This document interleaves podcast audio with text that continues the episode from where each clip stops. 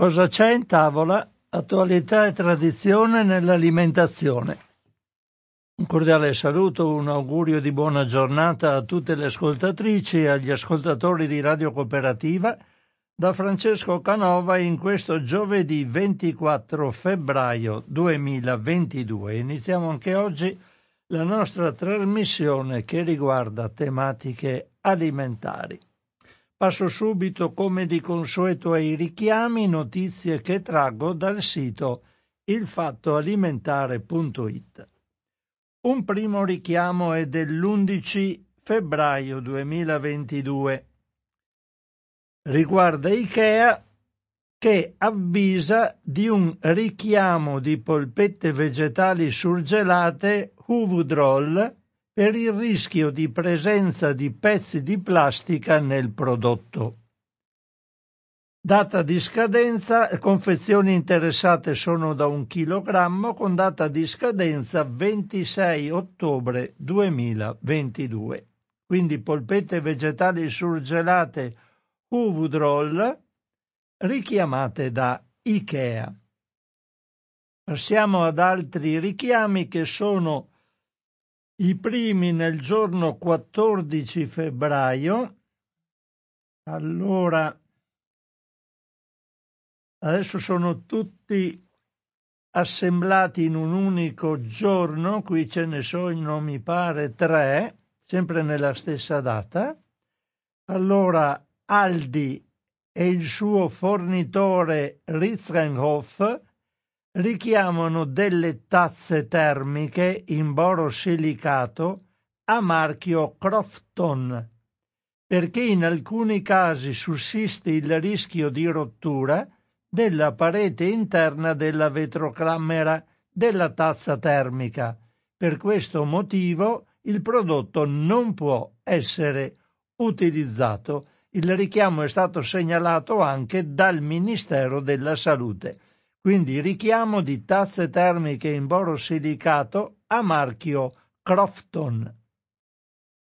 Poi abbiamo il Ministero della Salute che segnala un richiamo di un lotto di azuchi verdi Mung biologici a marchio Bon Giovanni per valori di cadmio superiori al limite di legge. Il termine minimo di conservazione è il 17, eh, scusate, il luglio 2023 e quindi azucchi verdi Mung biologici a marchio Bon Giovanni richiamati per superamento dei valori ammessi di cadmio. Sempre il Ministero della Salute diffonde il richiamo da parte del produttore di un lotto di set di posati in acciaio Essence a marchio Berghoff, perché non conformi in quanto le analisi effettuate hanno evidenziato sul coltello un quantitativo di cromo superiore ai limiti previsti dalla normativa di riferimento. Quindi anche qua richiamo di set di posate in acciaio Essence a marchio Berghoff. Andiamo poi all'ultima serie di richiami che in data 16 allora 16 febbraio 2022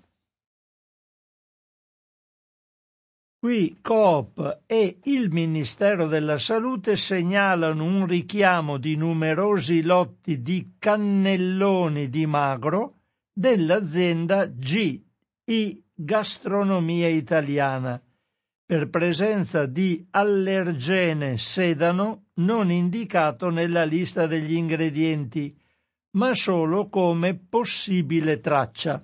Comunque può esserci e quindi per gli allergici o intolleranti a questo allergene sedano sappiano che questi non li possono utilizzare. Cannelloni di magro dell'azienda GI Gastronomia Italiana. Basta, non ci sono altri richiami, qui ce n'era uno solo e quindi chiudo con il settore richiami. Vado adesso a leggervi alcune notizie da vari, intanto le prime le traggo sempre dal sito ilfattoalimentare.it in date diverse. Una notizia interessante arriva dalla Germania ed è in data 10 febbraio 2022. Allora, la, fi, la, mm, l'autrice di questo articolo è Chiara Di Paola e l'articolo è titolato Germania monouso addio. Il deposito cauzionale conquista anche il food dell'Ivory. Non più solo smaltimento responsabile e riciclo. In linea con le indicazioni europee, il Bundestag punta dritto verso il riuso dei contenitori e introduce l'obbligo per i ristoratori di impegnarsi a recuperare i vuoti dai loro clienti utilizzando il metodo del deposito cauzionale. Dal 2023 quindi ristoranti, bistrò, caffetterie e locali tedeschi che offrono cibo e bevande da asporto o che effettuano consegne a domicilio dovranno attrezzarsi per vendere i prodotti in contenitori riutilizzabili e farsi carico del loro recupero. Questo è un l'emendamento è stato introdotto dal Parlamento federale tedesco alla legge sugli imballaggi. L'obiettivo è porre un freno al proliferare degli imballaggi per l'asporto provocato dalle dinamiche determinate dalle restrizioni imposte dal Covid-19 nella ristorazione. Sapete che c'è stato un boom di questi mm, cibi per asporto e naturalmente questo, se non si fa il recupero, c'è un'invasione di materiale a perdere. Finora si poteva pensare fosse comunque eh, smaltimento eh, potesse subire uno smaltimento responsabile e un riciclaggio relativo, però qui i tedeschi hanno imposto che invece i materiali devono essere riconsegnati alla ditta che fa l'asporto, si deve pagare un piccolo deposito cauzionale che poi viene reso e il ristoratore deve eh, recuperare il contenitore. Scusate. Un altro dei vincoli molto interessanti è eh, un vincolo in più imposto dal legislatore tedesco è che i costi dei prodotti sul menù non dovranno aumentare per finanziare questa ristrutturazione delle attività. Quindi non ci può essere un ricarico perché c'è questa nuova ipotesi di lavoro per chi fa cibo da asporto. Non deve essere a carico del consumatore. Il consumatore paga la cauzione che poi gli viene resa nel momento del ritiro del materiale. Cosa interessante, si dice, cambieranno le regole anche per la produzione, l'immissione sul mercato e l'importazione di imballaggi in materie plastiche. In particolare, come previsto anche in Italia, le bottiglie in PET prodotte a partire dal 2025 dovranno essere composte almeno dal 25% di plastica riciclata e questa percentuale salirà al 30% dal 2030 come previsto dalla direttiva europea Single Use Plastic del 2019. Vedremo se anche i nostri ristoratori o chi si interessa di cibo da asporto farà la stessa cosa, magari sollecitato chiaramente da una normativa italiana. Ci credo poco, ma perché i nostri legislatori stanno molto attenti a non turbare i sonni dei venditori, Però vediamo, i tedeschi ci sono riusciti bellamente. Altro articolo che può essere interessante riguarda il Regno Unito. È una notizia sempre del 10 febbraio 2022.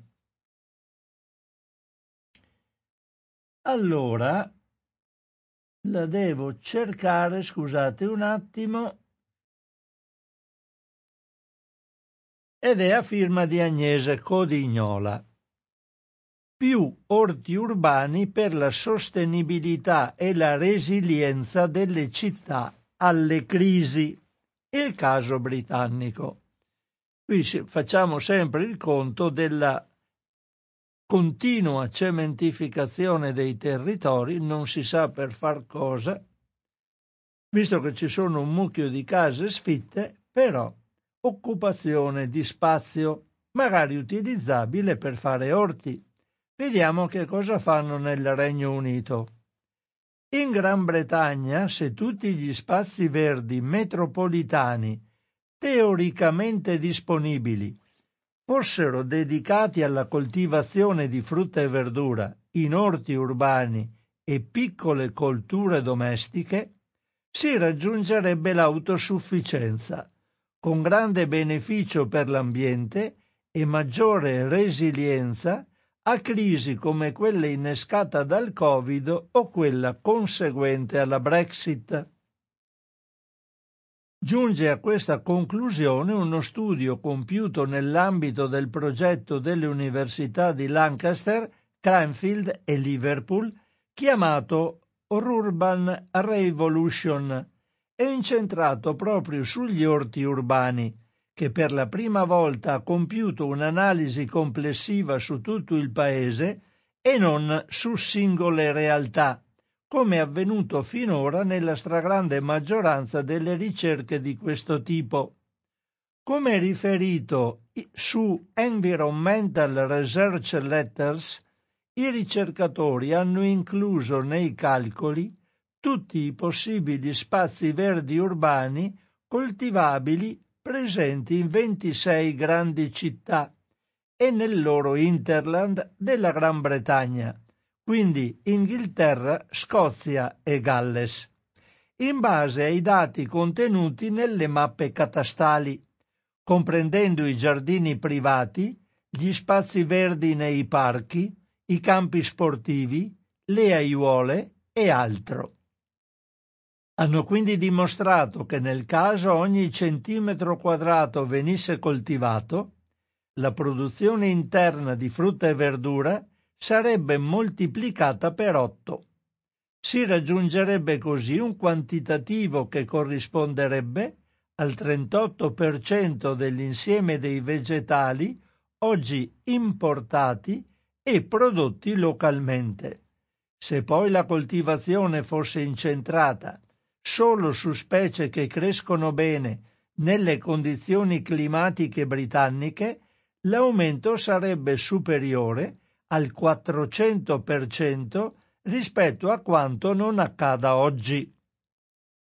Naturalmente si tratta di una stima irrealistica, perché non ci si aspetta che tutti coltivino ogni centimetro disponibile. Oltre a questo ci sono molti spazi che in realtà non sono ottimali per fare crescere vegetali da mangiare, per esempio quelli vicini alle strade. Tuttavia questa ricerca dimostra che anche solo aumentando un po' la produzione degli orti urbani si potrebbero fare grandi passi in avanti. Oggi infatti sono solo l'1% delle aree verdi delle zone metropolitane del paese è dedicato alla produzione di frutta e verdura e un terzo di tutto il cibo necessario ai cittadini britannici è importato. Secondo l'OMS, ogni essere umano ha bisogno di 400 grammi al giorno di vegetali, cioè 146 kg all'anno. Se tutta la Gran Bretagna coltivasse i propri spazi urbani, il paese arriverebbe arriverebbe a 281 kg per ogni suddito di Sua Maestà. Naturalmente per fare questo ci sono alcune cose che sono state evidenziate dalla ricerca. Secondo gli autori bisognerebbe prevedere politiche e iniziative pubbliche che incentivino le persone a coltivare, per esempio con agevolazioni fiscali e sussidi per chi coltiva, obbligo di includere spazi da coltivare nelle nuove costruzioni, progetti educativi, reti di supporto che offrono consigli e aiuto ai cittadini che intendono cimentarsi nell'agricoltura urbana, campagne promozionali sui metodi di coltivazione urbana. E qui, come vedete, anche qui come ho detto la volta scorsa, su molte cose che vengono indicate c'è un mondo. La gente non sa più neanche piantare una pianta di pomodoro e neanche sa come ormai si coltiva, come deve essere curata nel tempo, la buttano là, pensano che poi i pomodori nascano da soli senza il minimo di cura. La gente non ha nessuna intenzione di fare ste robe e poi si protesta per i prezzi delle verdure, magari in giardino ha solo piantine verdi, fiori e basta. Naturalmente, come vedete, anche questi progetti, per ogni, bisogna mettere come contropartita il fatto che ci sarebbero proteste dei rivenditori di generi alimentari vegetali, perché uno che vende frutta e verdura dice sì, se ve le coltivate tutte voi nel giardino, io che cosa vendo, che cosa metto in pentola io? Che non vendo più niente. Insomma, c'è tutto un complesso di cose, però ognuno di noi deve fare un po' di conti nelle proprie tasche e anche nella propria volontà di fare qualcosa. Di nuovo e secondo me anche di molto gratificante perché chi comincia a fare un orticello e comincia a vedere le proprie piante che crescono ottiene grandi soddisfazioni. Andiamo a vedere adesso un'altra cosa che è capitata e che riguarda i supermercati. È una, questa è una notizia dell'11 febbraio 2022. Allora, e riguarda la Francia. Articolo a cura della redazione del Fatto Alimentare. In Francia le catene di supermercati aprono negozi che acquistano e rivendono oggetti di seconda mano. Fanno in pratica il mercato dell'usato. Vediamo di che si tratta.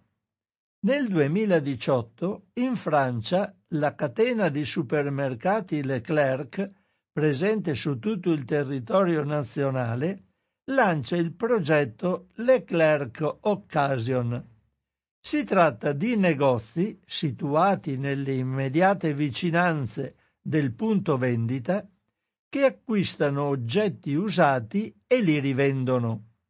In pochi anni il numero di Leclerc Occasion è aumentato e poco tempo fa è stato inaugurato il cinquantesimo punto vendita. Un buon successo, considerando che quattro anni fa si trattava di una novità, perché era la prima volta che la grande distribuzione iniziava a proporre ai propri clienti articoli di seconda mano. Il sistema Achat Vent, non conosco il francese, magari lo pronuncio stra- tragicamente, comunque sarebbe il sistema compravendi, consiste in una valutazione dell'oggetto portato dai clienti che si conclude con l'acquisto da parte del punto vendita a un prezzo concordato.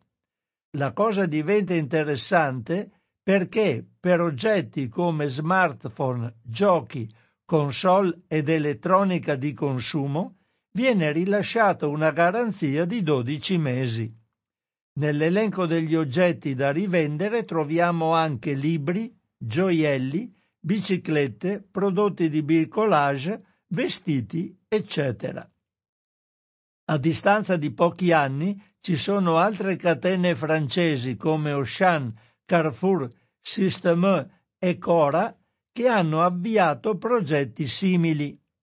Carrefour nel 2020 ha stipulato una partnership con i negozi Cash Converters, specializzata nell'acquisto e nella rivendita di prodotti di seconda mano, per aprire nuovi punti vendita denominati Carrefour Occasion. I clienti possono acquistare oggetti usati, ma anche vendere in loco, telefonini, computer, videogiochi, libri, anche gioielli. Gli esperti di Cash Converter verificano il funzionamento dei prodotti e fanno una stima. La catena di supermercati Auchan ha invece stipulato accordi con i negozi specializzati di abiti di seconda mano Patatam e in breve tempo sono state allestite decine di aree di vendita dove è possibile comprare vestiti usati. Sarebbe interessante scoprire che qualche catena di supermercati e ipermercati italiana prendesse spunto dalle iniziative francesi per inaugurare punti vendita di oggetti e vestiti di seconda mano.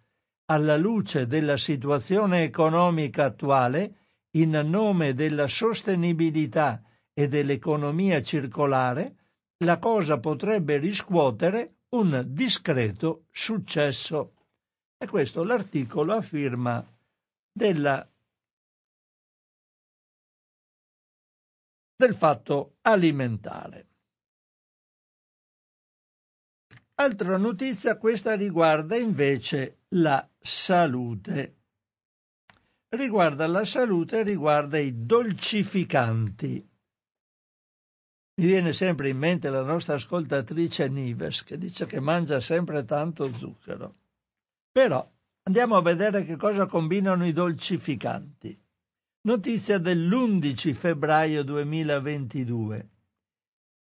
Il titolo è abbastanza esplicativo. L'articolo intanto è a firma sempre di Agnese Codignola.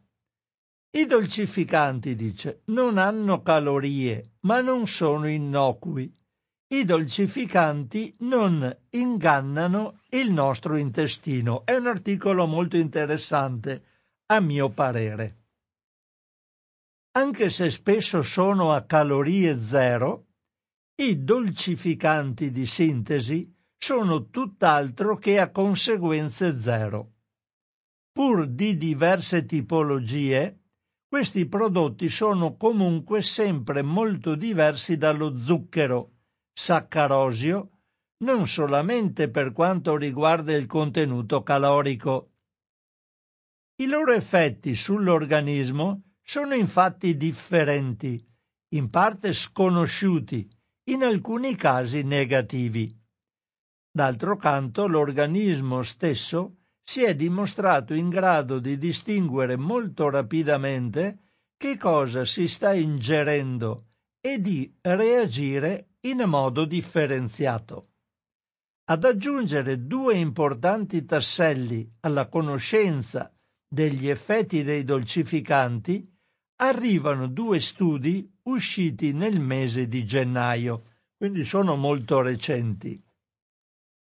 Nel primo pubblicato su Frontiers in Nutrition da un gruppo di ricercatori canadesi, lo scopo era analizzare meglio il rapporto tra assunzione di dolcificanti in gravidanza, in particolare stevia e aspartame, e la tendenza all'obesità dei figli, già emerso in precedenti ricerche. Una cosa interessante perché forse molte mamme dicono durante la gravidanza per non aumentare di troppo il peso Mm, eh, sostituisco lo zucchero con dei dolcificanti. Vediamo però che cosa capita poi al feto e ai bambini che nasceranno. Continuo con l'articolo. Per capire meglio se tale associazione, quindi assunzione di dolcificanti e tendenza all'obesità dei figli, sia reale e in che modo si determina, gli autori hanno utilizzato modelli animali, a cui hanno somministrato insieme a una, ricca, a una dieta ricca di grassi e saccarosio uno dei due dolcificanti, oppure semplice acqua, e hanno poi verificato che cosa era accaduto a madri e figli. Le madri non avevano risentito dell'assunzione di stevia e aspartame, ma i figli avevano mostrato una precoce tendenza all'obesità e all'accumulo di grasso nel fegato. Studiando la flora batterica intestinale dei figli, i ricercatori hanno poi visto che risultava profondamente diversa da quella degli animali di controllo con una prevalenza di batteri noti per predisporre all'aumento di peso.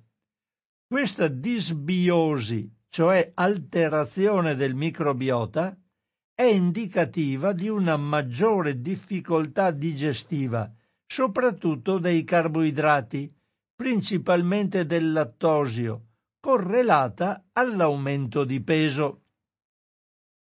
Nel secondo studio pubblicato su Nature Neuroscience, i ricercatori hanno invece dimostrato che esiste una comunicazione molto rapida tra il cervello e alcune cellule specializzate della prima par- parete dell'intestino, chiamate neuropodi, capaci di distinguere il tipo di sostanza dolce in arrivo anche solo dalle prime tracce e di reagire in modo differente.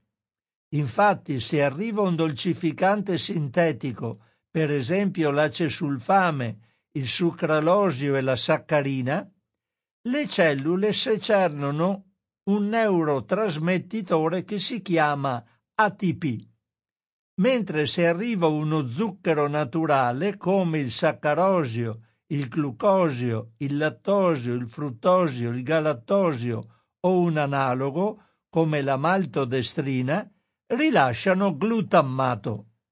I due tipi di sostanze attivano circuiti metabolici molto diversi e ciò spiegherebbe anche gli effetti contraddittori dei dolcificanti sul senso di sazietà. Inoltre potrebbe aiutare a progettare terapie antiobesità che partano proprio dall'interferenza con questo tipo di metabolismo. Quindi il nostro intestino non si fa fregare.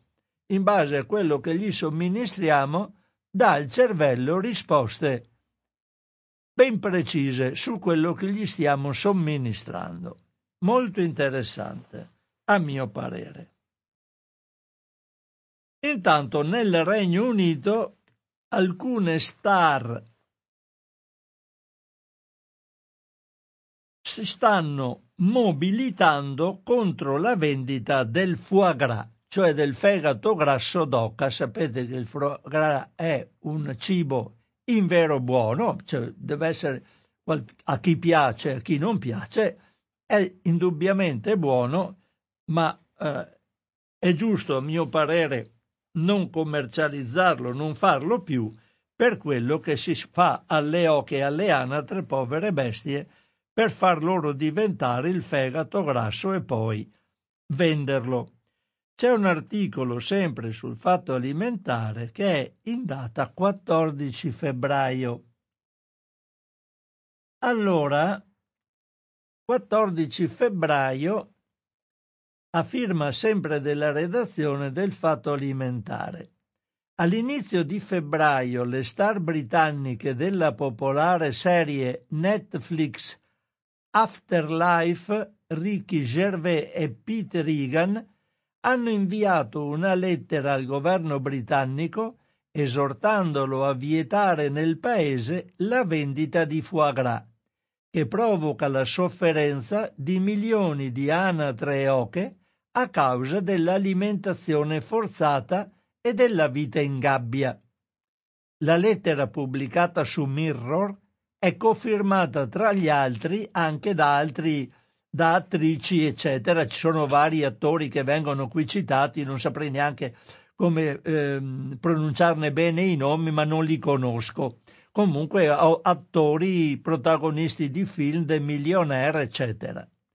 Nella lettera le star affermano che il pubblico è stufo marcio del foie gras realizzato attraverso la crudele pratica dell'alimentazione forzata e fanno notare che il nuovo anno dà spazio a nuove aspirazioni, nuove iniziative e nuovi inizi ed è un'opportunità unica per mettere finalmente in atto il divieto di importazione di prodotti realizzati attraverso l'alimentazione forzata.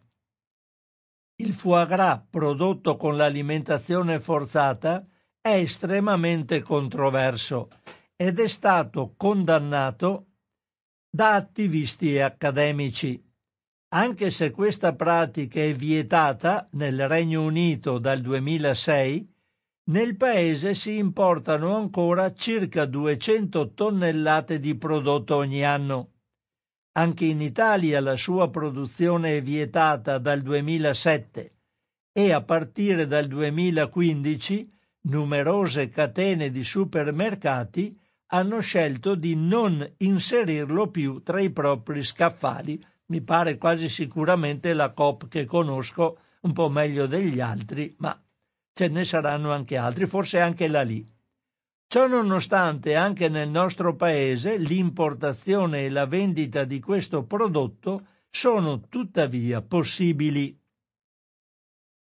Eh, qui c'è naturalmente l'invio della lettera al governo arriva a sostegno da, della campagna condotta da Animal Equality nel Regno Unito per fermare l'importazione di prodotti ottenuti con l'alimentazione forzata con una petizione che ha superato le 250.000 firme di cittadini. A partire dal 2012, infatti, Animal Equality è impegnata nella tutela degli animali da allevamento, nota per le sue indagini sotto copertura, ha pubblicato una serie di reportage sull'industria del foie gras. I filmati raccolti mostrano il processo di gavage, con cui anatre e oche vengono alimentate a forza con quantità innaturali di grano usando un tubo di metallo che viene forzato nella loro gola.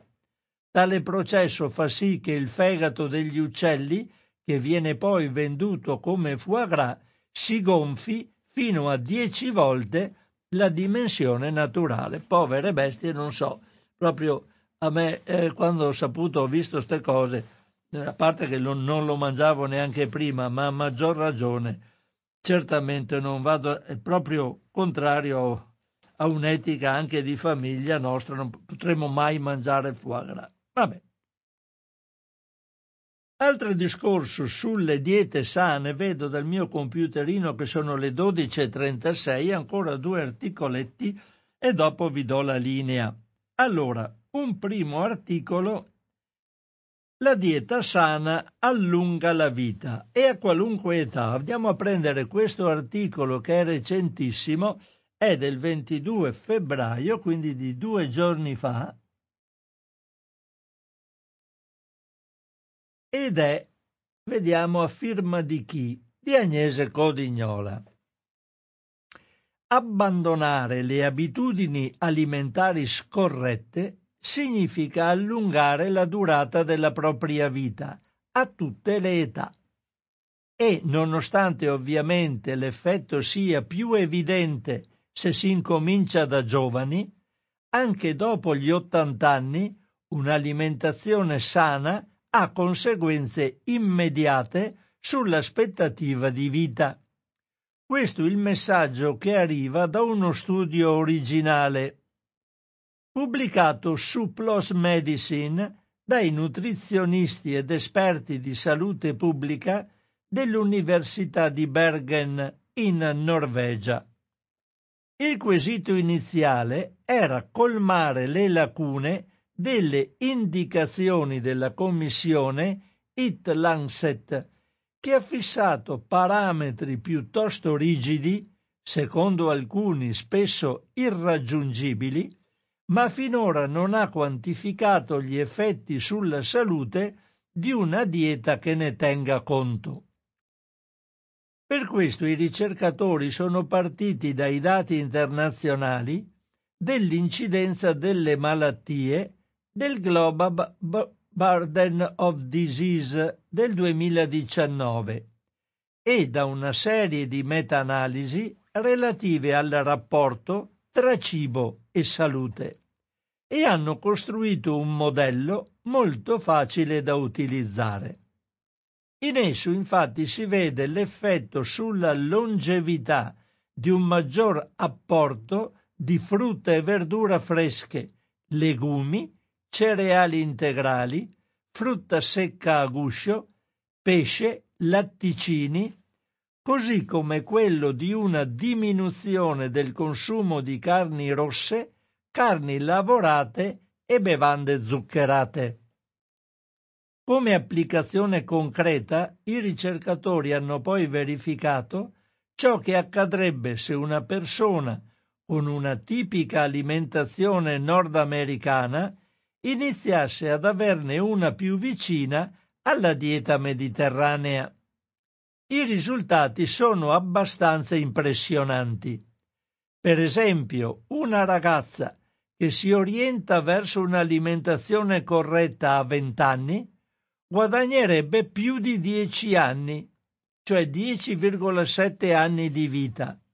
Un ragazzo addirittura 13 anni di vita in più, ottenibili dando particolare spazio ai legumi, alla frutta secca a guscio e ai cereali integrali, a scapito di carni rosse e di carni lavorate. Ma anche se il cambiamento avvenisse a 60 anni, i benefici resterebbero molto significativi, pari a 8 anni in più per le donne e a 8,8 anni in più per gli uomini. Perfino a 80 anni ci sarebbero effetti benefici che secondo il modello si tradurrebbero in 3,4 anni di vita in più per entrambi i sessi. Si tratta di un modello che non tiene conto di molti fattori, quali lo stile di vita, eventuali farmaci, i fattori di rischio individuali, che non si esprime sull'età nella quale si iniziano ad avere benefici e che non distingue il ruolo di alcune classi di alimenti come i latticini o i grassi. Ma lo scopo probabilmente non è quello di raggiungere un livello di precisione alto. Piuttosto rendendo pubblico il calcolatore Food for Healthy Life, l'intento è sensibilizzare e rendere tutti più consapevoli della grande importanza di ciò che si mangia ogni giorno. Secondo l'OMS le malattie direttamente attribuibili all'alimentazione scorretta provocano ogni anno 11 milioni di morti e portano alla perdita globale di 255 milioni di anni di vita sana, numeri che potrebbero cambiare non poco se si modificassero almeno le abitudini peggiori.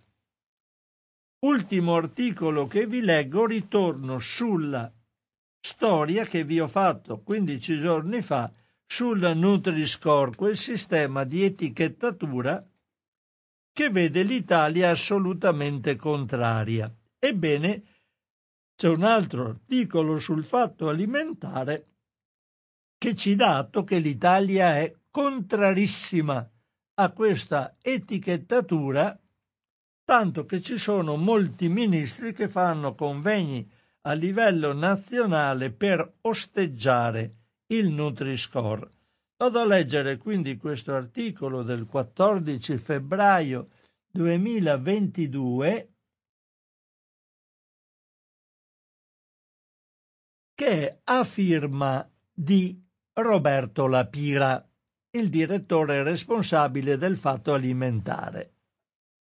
Come mai mezzo governo Draghi si interessa all'etichetta a semaforo? Si tratta di un argomento che fino ad ora in Italia ha interessato gli addetti ai lavori, un numero ristretto di persone che gravitano intorno all'industria alimentare, le lobby, qualche agenzia di pubblicità e poco altro. Il fatto alimentare è l'organo di stampa che ha sostenuto da anni e con ta- certa convinzione il progetto, insieme a pochissimi altri, altro consumo, Great Italian Food Trade. Nonostante ciò, il 15 febbraio 2022 alle 10.30, qui si dice si terrà, ma evidentemente si è tenuto, si terrà presso la sala delle conferenze internazionali della Farnesina la presentazione dello schema di etichettatura nutrizionale Nutrinform Battery, quello proposto dall'Italia come alternativa al sistema a semaforo del Nutri-Score. La novità è che interverranno all'evento organizzato dalla Farnesina in collaborazione con Federalimentare rappresentanti della diplomazia, della politica, delle istituzioni, del settore industriale e del mondo accademico. Parteciperanno infatti il ministro degli affari esteri e della cooperazione internazionale Luigi Di Maio, il ministro delle politiche agricole Stefano Patuanelli, il ministro della salute Roberto Speranza, il segretario generale della Farnesina, l'ambasciatore Ettore Francesco Sequi e il presidente di Federalimentare Ivan Vacondio. O Vacondio, non so scusate, non conosco questo signore, non ne so l'esatta pronuncia del cognome, oltre al ministro dello sviluppo economico Giancarlo Giorgetti, che interverrà da remoto. Chiuderà l'evento il sottosegretario di Stato Vincenzo Amendola. Si tratta di un parterre eccezionale che abitualmente si incontra solo nelle grandi occasioni, schierato all'unanimità contro l'etichetta semaforo Nutri-Score, che in Europa è ormai adottata da sette nazioni. In Francia viene usata volontariamente da 600 aziende alimentari, oltre ad avere ricevuto il benestare di 42 società scientifiche e di mille nutrizionisti e medici. A livello internazionale il semaforo è stato giudicato positivamente dall'OMS e dallo IARC e probabilmente sarà adottato ufficialmente dall'Unione Europea entro la fine dell'anno. Nonostante questo numero elevato di pareri positivi, l'Italia dice no. Qui c'è una bella immagine della piramide alimentare nella quale gli alimenti, sapete che la piramide alimentare ci dà indicazione di quali alimenti dovremmo, potremmo mangiare eh, più volte al giorno e di quelli che invece bisogna mangiare solo raramente, eccezionalmente una o due volte alla settimana, quelli che stanno al vertice della piramide, Orbene, mettendo le valutazioni del Nutri-Score su questi alimenti già presenti nella piramide alimentare, si vede che il Nutri-Score combacia perfettamente con le indicazioni dei nutrizionisti, quindi è perfettamente consono a indicarci un'alimentazione corretta. Continua l'articolo. Eppure il nostro paese si è distinto in questi due anni di Covid per avere seguito il parere degli scienziati riuniti nel Comitato Tecnico Scientifico e pochi giorni fa per aver bocciato le tesi favorevoli all'agricoltura biodinamica un po' fantasiose e prive di argomentazioni scientifiche. Come mai adesso rifiuta un modello di etichettatura universalmente riconosciuto da nutrizionisti e scienziati come utile per i consumatori? Il nostro paese non solo rifiuta l'etichetta a semaforo, ma propone in alternativa il Nutrinform Battery, un modello così complesso e difficile da comprendere perfino dagli addetti ai lavori. Basta dire che in un piccolo spazio di un'etichetta si concentrano ben 14 riferimenti numerici. La difficoltà di decodificare il Nutri-Inform Battery, introdotto ufficialmente in Italia poco più di un anno fa, è uno dei motivi per cui finora viene usato solo da una grande azienda alimentare. Un altro elemento di criticità del modello è la quantità di zuccheri presi come riferimento, che corrisponderebbe a quasi il doppio rispetto a quella raccomandata dall'OMS. L'altro aspetto curioso è che buona parte delle persone invitate all'incontro romano propone il Nutrinform Battery in alternativa al Nutri-Score atteggiandosi a paladina della dieta mediterranea. La dieta mediterranea vuol dire fare moto, mangiare ogni giorno cereali integrali, legumi, verdura, frutta e olio di oliva, con moderazione i formaggi, preferire pesce e pollo, consumare raramente carne rossa e lavorata e con molta parsimonia i dolci. L'etichetta semaforo Nutri-Score indirizza i consumatori proprio verso questi alimenti assegnando loro il semaforo verde. Perché allora i politici e i ministri che hanno aderito all'incontro di oggi sono contrari? Forse confondono la dieta mediterranea con i prodotti tipici del Made in Italy, che invece vengono penalizzati dal semaforo con un colore arancione o rosso. Stiamo parlando di prosciutto, salumi, formaggi stagionati, dolci e altre eccellenze della nostra filiera alimentare. Nessuno vuole remare contro il Made in Italy, ma cibo tradizionale non necessariamente coincide con qualità nutrizionale. Un analogo ragionamento vale per i prodotti a denominazione di origine protetta, si tratta di marchi che garantiscono l'origine in una determinata area geografica e l'adozione di un disciplinare di produzione, non una qualità nutrizionale. Forse però la proposta del Nutrinform Battery non è un grossolano errore, ma una scelta precisa per non penalizzare le aziende alimentari italiane. Chi è realmente favorevole alla dieta mediterranea non può essere contrario a un'etichetta a semaforo, un sistema che cerca di indirizzare i cittadini verso scelte alimentari corrette, facilitando il confronto tra prodotti simili.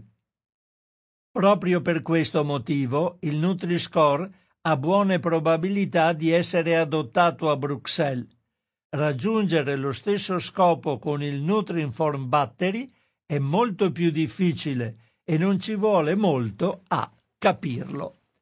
La linea è naturalmente a vostra disposizione da adesso sono le 12 e 51 minuti. Quindi telefono a disposizione se volete intervenire, fatelo tranquillamente il nostro telefono, lo 049 880 90 20, è a vostra disposizione. In alternativa io passo a leggere qualcos'altro andando a prendere degli articoli che non traggo più dal sito ilfattoalimentare.it ma vado invece a considerare un altro sito c'è però una telefonata e passo subito a passarle in diretta. Pronto Radio Cooperativa? Eh, ciao Francesco. Ciao Marco. Marco. Ciao Marco. E prima che inizi l'articolo ti, ti volevo salutare e soprattutto ho ascoltato con interesse. Eh, siamo europei quando ci fa comodo a proposito dell'etichetta che leggevi, vero? Eh sì, certo. I nostri ministri carissimi fatalità, eh, molto, molto accalorati da questa etichetta. Vabbè, vediamo chi c'è dietro, poi come hai detto tu. Niente, volevo dire de, dell'aspartame che poi, eh, cioè, tu parlavi dei, dei dolcificanti prima, no? Sì, certo. E, e allora eh, tra questo c'è anche l'aspartame che poi eh, eh, riguarda anche l'articolo che hai letto su, su, ehm, su, su sul cibo che praticamente insomma le bibite nelle bibite di dolcificanti che non imbrogliano sono, l'organismo. Ce ne sono di più, ma mi ricordo un articolo che ho letto qualche anno fa, sarà tre, due, tre anni fa, non ricordo, che ai piloti eh, militari statunitensi hanno, avevano, e penso tuttora, hanno eh, proibito di bere le bevande eh, eh, gassate, le bevande insomma con i dolcificanti, eh, Coca-Cola, eh, sì. sono quelle cose lì insomma, tanto per capire.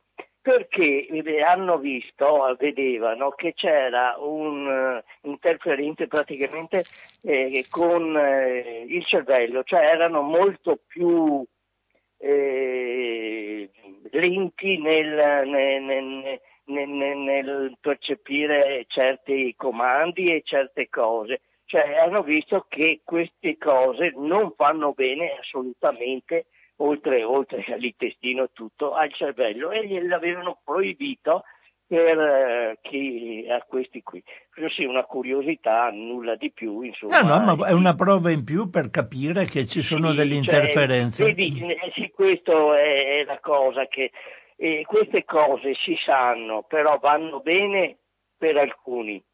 Però eh, per, è, è, come il, mm, praticamente eh, il biossido di titano eh, lei 100, lei 171 mi sembra, eh, lo stanno proibendo anche su, su, su, de, su certi dolci perché guarnisce certi dolci.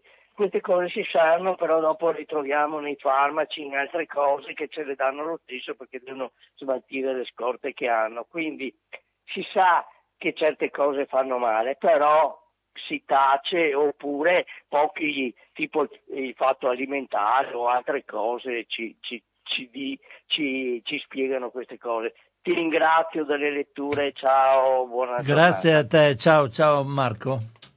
Grazie a te Marco per, la, per l'intervento. Allora dicevo, andavo a prendere degli articoli adesso da invece un sito che si chiama l'indipendente.online. Sull'indipendente.online c'è un settore che è, si chiama consumo critico ed è particolarmente eh, pieno di articoli che riguardano il settore degli alimenti, per cui l'ho, ho subito messo in scaletta anche questi e una cosa che mi interessava sottoporre e condividere alla vostra attenzione, condividerla con voi, è legata ai prodotti IGP e DOP. Questo è interessante, questi articoli, poi ce n'è un altro legato all'IGP dell'Alto Adige. Eh, sono tutti articoli che sono firmati da Giampaolo Usai, che si interessa evidentemente di questa cosa. Ma a me interessava proprio leggere questo articolo sul, sui prodotti DOP e IGP perché si dice la verità sui marchi DOP e IGP sono veri prodotti tipici o si tratta di marketing? Il più delle volte l'italianità e la regionalità di un prodotto è solo sulla carta. In realtà la materia prima viene dall'estero e l'origine tradizionale del prodotto non è più rispettata. A dire il vero, ehm, c'è del vero e del falso su questo, cioè parziale vero, perché eh, le due denominazioni DOP e IGP che sono appunto eh, denominazione di origine protetta e indicazione geografica protetta hanno delle finalità diverse, ma adesso Usai lo, lo spiega nell'articolo. Esempi tipici di falsa provenienza sono l'aceto balsamico di Modena IGP, la piedina romagnola IGP, la bresaola della Valtellina IGP, le cui materie prime arrivano dall'estero, con una ricetta alterata e industriale rispetto all'originale con cui il prodotto è nato tanti anni fa. Qui, vedete però, eh, è vero che l'originale aveva una sua eh, ricetta legata a produzioni del territorio, poi mettendo però l'IGP la indicazione geografica protetta, le cose sono cambiate. Adesso andiamo a vederlo. Per proteggere i prodotti di qualità del territorio, l'Unione Europea da anni emette certificati DOP e IGP. Ma ad essere tutelata più dei consumatori, delle tradizioni dei piccoli produttori, è una forma di concorrenza che impone di togliere dai disciplinari ogni riferimento aggiuntivo sulla provenienza delle materie prime a discapito di filiere locali virtuose dal punto di vista economico e ambientale. È successo così a Modena per l'aceto balsamico e sta continuando a succedere in Romagna con la lunga diatriba sulla piadina, per esempio. Marchi denominazione di origine protetta e indicazione geografica protetta cosa garantiscono al consumatore? In teoria si tratta di veri e propri marchi di qualità rilasciati dall'Unione Europea per la tutela di prodotti alimentari tipici e tradizionali di un determinato territorio, per esempio mozzarella di bufala campana DOP, oliva bella di cerignola DOP e quindi con l'obiettivo di proteggere le eccellenze gastronomiche del Made in Italy. I prodotti DOP e IGP sono presenti anche in altri paesi europei. Prodotti DOP, quindi denominazione di origine protetta. Sono cibi legati al territorio le cui caratteristiche sono utilizzate dalla zona, influenzate scusate, dalla zona geografica, una regione o un paese. La coltivazione, la preparazione e la trasformazione devono avvenire interamente nella zona indicata. Un disciplinare di produzione specifica le materie prime da utilizzare. Cosa significa? Che i fattori naturali come il clima e le caratteristiche ambientali e del suolo, insieme ai fattori umani, sempre legati al territorio come le tecniche di lavorazione tramandate, permettono di ottenere un prodotto unico, impossibile da realizzare, uguale in un altro luogo.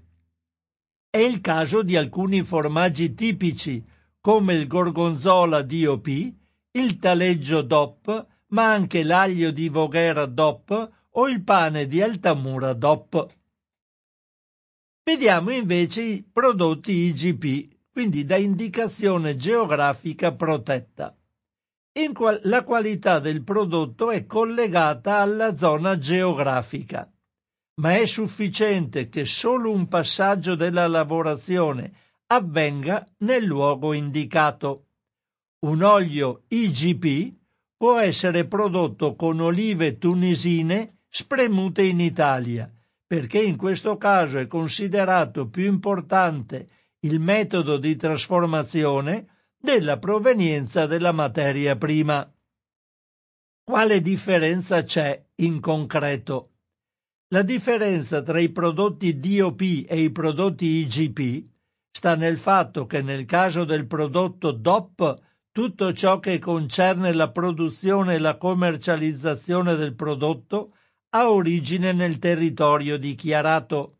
Ad esempio, olio extravergine di oliva Riviera Ligure DOP, un olio extravergine DOP è prodotto solo con olive di quella zona e una percentuale di acidità generalmente inferiore a quella prevista per il normale extravergine. Mentre nel caso del prodotto IGP, il territorio dichiarato conferisce al prodotto, attraverso alcune fasi o componenti dell'elaborazione, le sue caratteristiche peculiari, ma non tutti i fattori che concorrono all'ottenimento del prodotto provengono dal territorio dichiarato. Adesso andiamo a vedere alcuni prodotti specifici che sono interessanti da conoscere per capire le dinamiche della faccenda. Bresaola della Valtellina IGP. Prodotto made in Italy, ma la carne arriva dal Brasile. Bresaola della Valtellina IGP. È fatta in gran parte con carne congelata di zebù, un, bro- un bovino con la gobba che viene allevato in Sud America, nello specifico in Brasile, ma che è originario dell'Asia e dell'Africa. In Brasile gli zebù furono importati nel XX secolo e incrociati con una razza bovina francese la charolaise. Il salume derivato da questo bovino si spaccia come tipico della Valtellina. Una truffa alimentare? In realtà no, affatto. Lo consente il disciplinare di produzione, ma il consumatore medio non lo sa, nonostante secondo il Consorzio di tutela attivo dal 1998 il gradimento degli italiani nei confronti della Bresaola sia cresciuto del 39% rispetto a 15 anni fa. Non è una truffa, ma un po' ingannevole lo è. L'articolo 2 del disciplinare di produzione IGP specifica che la Bresaola valtellinese debba essere solamente elaborata nella tradizionale zona di produzione che comprende l'intero territorio della provincia di Sondrio. E all'articolo 3 si prescri- prescrive che debba essere ricavata da cosce di bovino tra i 18 mesi e i 4 anni. Insomma, per produrre bresaola della Valtellina IGP, fatta e stagionata all'italiana e in Italia, si può utilizzare appunto qualsiasi tipo di bovino, anche quello che di italiano non ha nulla. Tutta colpa, anzi merito, del Bos Taurus indicus, comunemente detto zebù. Incrociando la vacca comune con questo bovino dotato di gobba e grande giogaia, gli allevatori brasiliani ottennero un animale con la carne dura come la suola delle scarpe. Ma è carne magra e va benissimo per le nostre bresaole, dice Emilio Rigamonti, presidente del consorzio che tutela appunto la bresaola della Valtellina. Paradossalmente la carne magra degli zebù allevati pre- presso uh, ne, con, pascolo brado, qui c'è un piccolo refuso, vabbè, eh, allevati spesso al pascolo brado, rischia di essere ben più sana di quella bovina italiana da allevamento industriale intensivo, che si produce con animali sempre chiusi in stalla e che sviluppano molto più grasso nelle carni, oltre ai residui di antibiotici e pesticidi dei mangimi. Qualche consumatore sarà sorpreso. Forse pensava magari guardando la pubblicità in tv, che la carne da stagionare fosse gentilmente offerta dalle vacche e dai manzi delle montagne bergamasche. Sono ormai decenni, dice l'uomo del consorzio, che acquistiamo carne brasiliana e il motivo è semplice, solo quella va bene per il nostro prodotto, quelle italiana ed europea sono troppo grasse. Niente di strano quindi a sentire chi fa profitto con questo salume e gestisce il consorzio di tutela della Bresaula IGP. A dire la verità, però, al consumatore dà fastidio che il Ministero delle Politiche Agricole permetta la denominazione di un prodotto come IGP della Valtellina. La gente si aspetta di mangiare un prodotto fatto con carne italiana allevata in Valtellina. In conclusione, questo salume si faceva un tempo, è vero, con le carni dei bovini allevati nella Valtellina, ma poi il prodotto è diventato industriale trasformandone la filiera e oggi rimangono pochissime piccole aziende agricole nella provincia di Sondrio che producono ancora la vera bresaola della Valtellina. Questa capite bene nell'articolo non è detto, però se trovate bresaola DOP come a denominazione di origine protetta vuol dire che anche le vacche che la fanno sono della Valtellina, mentre invece se c'è l'IGP la carne può venire da qualsiasi parte e deve essere solo prodotta lavorata in Valtellina. Vediamo adesso la piadina romagnola. IGP. Questo alimento ha ricevuto la certificazione IGP nel 2014 ma si tratta di una IGP richiesta dall'industria, fatta per gli industriali della piedina e non richiesta dai piccoli produttori del territorio romagnolo. Se ne producono 70-80 mila pezzi al giorno.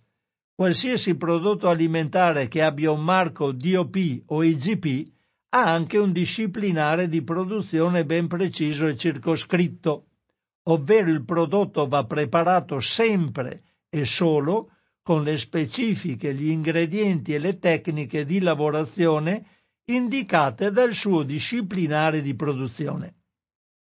Se ad esempio la piadina si prepara secondo altri criteri, non può essere più denominata, imbustata, etichettata e venduta come piadina romagnola IGP, pena severe sanzioni amministrative e penali per chi la spaccia come qualcosa che nei fatti non è. All'articolo 5 del disciplinare di produzione della piadina romagnola IGP si elencano le materie prime obbligatorie per la preparazione di questo alimento e la sua etichettatura. La farina deve essere di grano tenero, il sale deve essere pari o inferiore a 25 grammi su un chilo di farina, i grassi che si devono obbligatoriamente utilizzare e che sono ammessi sono strutto, olio extravergine di oliva oppure olio di oliva raffinato fino a un massimo di 250 grammi per chilo di farina. Il lievito consentito è quello chimico carbonato acido di sodio o di fosfato di sodico. Non è ammessa invece la preparazione con lievito di birra o lievito madre. Per quanto riguarda l'uso dei grassi impiegati nell'impasto, è bene notare come sia ammesso lo strutto di qualsiasi genere, forse anche strutto di animali allevati all'estero, sebbene la ricetta originale usasse solo lo strutto di maiale della razza mora romagnola, un suinetto scuro e oggi quasi estinto. Ma soprattutto è ammesso l'uso, in alternativa allo strutto, dell'olio di oliva, non extravergine di oliva, molto raffinato e non di qualità, che si ottiene dalla lavorazione residue delle bucce delle olive dopo aver estratto a freddo quello extravergine. L'olio di oliva si estrae a caldo attraverso macchinari ad alta temperatura e pressione. Questo fa sì che si degradino le sostanze grasse dell'olio stesso, ecco perché non è salutare. La farina è sufficiente che sia di grano tenero, secondo il disciplinare, quindi non serve che questa farina sia locale, di grano coltivato in Romagna come era una volta, ma può venire da qualsiasi parte del mondo. Altre indicazioni fornite dal disciplinare riguardano la possibilità di usare e aggiungere alcol nel momento del confezionamento, per garantirne una maggiore conservazione all'interno della confezione e di poter addirittura congelare o surgelare per 12 mesi il prodotto. Entrambi questi aspetti sono molto lontani dalla tradizione. I produttori locali non aggiungevano alcol e non congelavano il prodotto, che veniva preparato in giornata e venduto nelle piadinerie di città il giorno stesso. Cosa c'è di male? Nulla, se non fosse che lo si continua a spacciare come prodotto tipico locale del territorio della Romagna e che lo stesso Consorzio di promozione e tutela della piadina romagnola IGP, un'associazione di garanzia con il compito istituzionale di vigilare e fare rispettare e disciplinare a tutti i produttori, in realtà è controllato economicamente dagli industriali della piadina. Ecco che tutto allora appare molto finto e ingannevole. La facciata è una, ma la realtà dei fatti è un'altra. Adesso c'è un'altra realtà molto interessante, io l'ho vista sul campo a dire il vero questo, ma qui adesso lo leggo, è l'aceto balsamico di Modena IGP. Sapete che di aceti balsamici di Modena ce ne sono una quantità appunto industriale. Beh, bisogna stare molto attenti perché hanno anche dei prezzi bassi, ma se volete l'aceto balsamico di Modena e sapere veramente che qualità organolettiche può offrire, dovete pagarlo uno sterminio. Adesso andiamo a vedere qualcosa. Il vero re degli IGP in Italia è lui. L'aceto balsamico di Modena ha indicazione geografica protetta, un marchio che frutta 700 milioni di euro l'anno. Alla base del suo successo c'è uno dei prodotti di eccellenza del nostro paese, il vero, tradizionale aceto balsamico di Modena, che si ottiene però solo ed esclusivamente con il metodo tradizionale che è il seguente. Partendo da un quintale d'uva si ottiene alla fine circa mezzo litro di aceto, dopo 25 anni di invecchiamento nelle botti. Questo prodotto è il vero nettare, quello da cui è partita tutta la storia dell'aceto balsamico, un prodotto che costa centinaia di euro al litro e che ha ottenuto nel 2000 in Europa la certificazione DOP, denominazione di origine protetta, da non confondersi con la, con la certificazione IGP indicazione geografica protetta, ideata solo nel 2009 da astuti industriali e proposta all'Unione Europea po- per poi essere accolta e riconosciuta. La produzione dell'aceto balsamico di Modena a indicazione geografica protetta, secondo le regole del suo disciplinare, deve essere effettuata nel territorio amministrativo delle province di Modena e Reggio Emilia. Si badi bene che si parla di produzione da farsi in quel territorio, ma non si dice che le materie prime del prodotto devono provenire da quel territorio. Le uve e l'aceto di vino utilizzati per produrre l'aceto balsamico IGP possono arrivare da qualsiasi parte del mondo e infatti avviene esattamente questo. Le uve arrivano non solo dall'Italia, ma anche da Argentina, Grecia e da altri paesi. La sola cosa imprescindibile è che le uve appartengano ai sette vitigni indicati dal disciplinare di produzione. È evidente come rispetto all'aceto balsamico tradizionale di Modena, il vero aceto di Modena, insomma, che ha invece la certificazione DOP, con tutto ciò che ne consegue, che qui siamo di fronte ad una industrializzazione totale dell'alimento. Di legame con il territorio di Modena è rimasto solo l'imbottigliamento e la stagionatura di 60 giorni nelle cantine di Modena. Per produrre l'aceto balsamico di Modena IGP è sufficiente una quantità di mosto d'uva pari al 20%. Il resto è costituito da aceto di vino. Aceto di qualsiasi tipo, non specificata la tipologia di aceto né la percentuale di prodotto da utilizzare, e da colorante caramello, massimo 2%.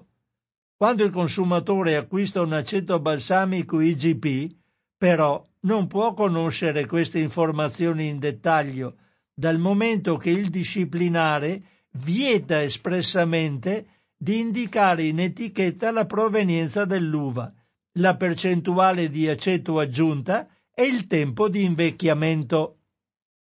Nel sito ufficiale del Consorzio di tutela dell'aceto balsamico IGP si legge la produzione può avvenire esclusivamente nelle province di Modena e Reggio Emilia. Ma questa affermazione va presa con le pinze, dal momento che per produzione si intende soltanto la preparazione finale nelle botti e un imbottigliamento e invecchiamento di 60 giorni. Voi pensate bene la differenza che c'è tra una cosa prodotta in 60 giorni e una prodotta in 25 anni di invecchiamento. Fate voi il conto. Allora, per produrre l'aceto balsamico di Modena, ah no, vabbè, sono andato troppo avanti. È un po' come dire pasta 100% italiana, ma poi scoprire che è fatta con del grano coltivato in Canada o Australia che viene trasferito ai pastifici italiani per l'impasto e cottura della semola. Si può davvero sostenere che questi prodotti siano il risultato di una territorialità e tradizione italiana, di una indicazione geografica protetta IGP? È sicuramente sì. Dice l'autore, forse non è proprio così. Sarebbe quindi più serio e onesto dire che il prodotto viene fatto con una variazione della ricetta originale e con materie prime che provengono anche da territori diversi da quello italiano. In definitiva, l'indicazione geografica protetta è sulla carta un modo per tutelare le eccellenze del Made in Italy dalla contraffazione, ma le logiche di profitto industriale hanno stravolto a tal punto questo principio da farlo arrivare al paradosso di un italiano, l'aceto balsamico IGP, che copia un altro italiano, l'aceto tradizionale balsamico DOP, la vera eccellenza, facendo un ritocco alla ricetta della tradizione per creare un prodotto più vendibile su larga scala ed esportabile in tutto il mondo. Ribadiamo che il balsamico IGP ha fatturati stellari nel mondo e da quando ha ottenuto la certificazione ha dimezzato i fatturati del balsamico tradizionale DOP. È chiaro, con quello che costa il DOP la gente compra l'altro. È bene ricordare che non tutti i prodotti IGP sono slegati dal territorio italiano e dalla ricetta tradizionale originale con cui sono nati. Pertanto questa analisi non vuole generalizzare i punti presenti sulla bresaola della Valtellina, la piadina romagnola e l'aceto balsamico di Modena. Sebbene altri IGP e persino altre DOP presentino questo ingannevole legame col territorio e con le eccellenze del Made in Italy, molti altri rimangono ancora vere certificazioni di indicazione geografica protetta, cioè con i disciplinari che c'erano una volta. Comunque avete capito alla fine di tutto questo lungo discorso che se troviamo l'etichetta DOP, denominazione di origine protetta, possiamo fidarci abbastanza che tutto sia del territorio. L'indicazione geografica protetta ci tutela molto meno anche sulla, nonostante ci sia la sicurezza della localizzazione della produzione, ma anche il disciplinare di produzione può avere tempi e modalità diversi da quello originario dei prodotti DOP, a denominazione di origine protetta. Sono le 13 e 22 minuti. Adesso io, la linea era sempre a vostra disposizione, io ho letto l'articolo perché non sono arrivate telefonate, ma il telefono, in, quando faccio questa seconda parte di chiacchierata con voi su questi temi, il telefono è sempre a disposizione perché se anche dopo i primi articoli che leggo nella loro interezza, quelli che tratto alla fine eh, possono essere sempre interrotti, tanto andavo avanti a finirlo anche se c'erano delle telefonate in mezzo. Mi interessava darvi il discorso complessivo di differenza tra ricette a denominazione di origine protetta e indicazione geografica protetta. Naturalmente non vado più avanti a prendere in esame altre, altri argomenti in una trasmissione come quella di oggi, perché alla, quando mancano 7-8 minuti, 7 minuti alla fine della trasmissione non mi imbarco in altri, in altri discorsi che vi porterò in una successiva trasmissione tra una quindicina di giorni, se tutto va bene ancora in diretta come oggi. Vi ricordo che siete stati all'ascolto di Radio Cooperativa, come faccio ogni volta. Vi ricordo che questa trasmissione la troverete con le sue argomentazioni nel settore dei podcast nel sito di Radio Cooperativa www.radiocooperativa.org e lì trovate l'archivio e dentro all'archivio la sottocartella in tavola dove ci sono le trasmissioni per data eh, di, di, esecuzione di quando sono state fatte le trasmissioni. Eh, sempre quando andate nel sito di Radio Cooperativa date per favore una sbirciatina anche alla parte del sito che riguarda la possibilità di far, dare contributi economici alla nostra emittente perché di questo abbiamo bisogno costantemente visto che siamo una radio di volontari e che comunque le spese vive ci sono continuamente e anche abbastanza cospicue. Me lo ricordo particolarmente perché sono davanti a questo meraviglioso mixer nuovo con tutte le sue lucine e le sue potenzialità e spero che anche la qualità della trasmissione che ricevete dai vostri apparecchi radio sia nettamente migliore di quella che era prima. C'è però una telefonata, adesso la faccio subito passare. Pronto? Eh, ma, sono sempre Marco, scusami. Sì, Marco, vai, vai. Eh, siccome hai parlato del 730, io anche l'anno scorso è sempre lo stesso numero di, di, di sì, beh, mm, eh, o è cambiato ma, ma tu, parli de, tu, parli del 5 per 1000? Sì, 5 per 1000. 5 per 1000 e 5 a per è 1000. arrivata già adesso la, la cosa del CAF che, che fra poco fanno, il, volevo sapere se, se, è sempre lo stesso. Sì, sì, è sempre lo stesso, quello che, comp- quello che compare nei nostri nei nostri, nei nostri spot, insomma quello che dice... Vabbè, casomai vado, sì, sì. vado sul sito e Sì, certo, sul sito c'è tutto. Chi vuol dare okay, anche scusami. il contributo? No, no, anzi è stato prezioso il tuo intervento, così hai ricordato anche questa cosa. Bene, no. Ciao. Ciao Marco, grazie a te, sai, ciao. Sì, sì, ricordiamo anche questo. Chi vuole fare... Eh, destinare il 5 per 1000 nella dichiarazione dei redditi a Radio Cooperativa deve apporre il, il numero del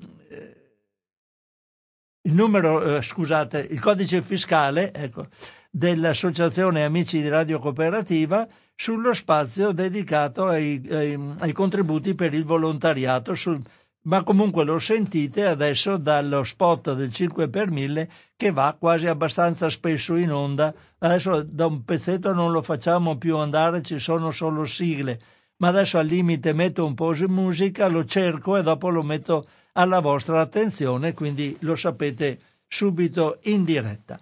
Un caro saluto a tutti, a risentirci a presto e ciao da Francesco Canova e buon ascolto ancora con le trasmissioni di Radio Cooperativa.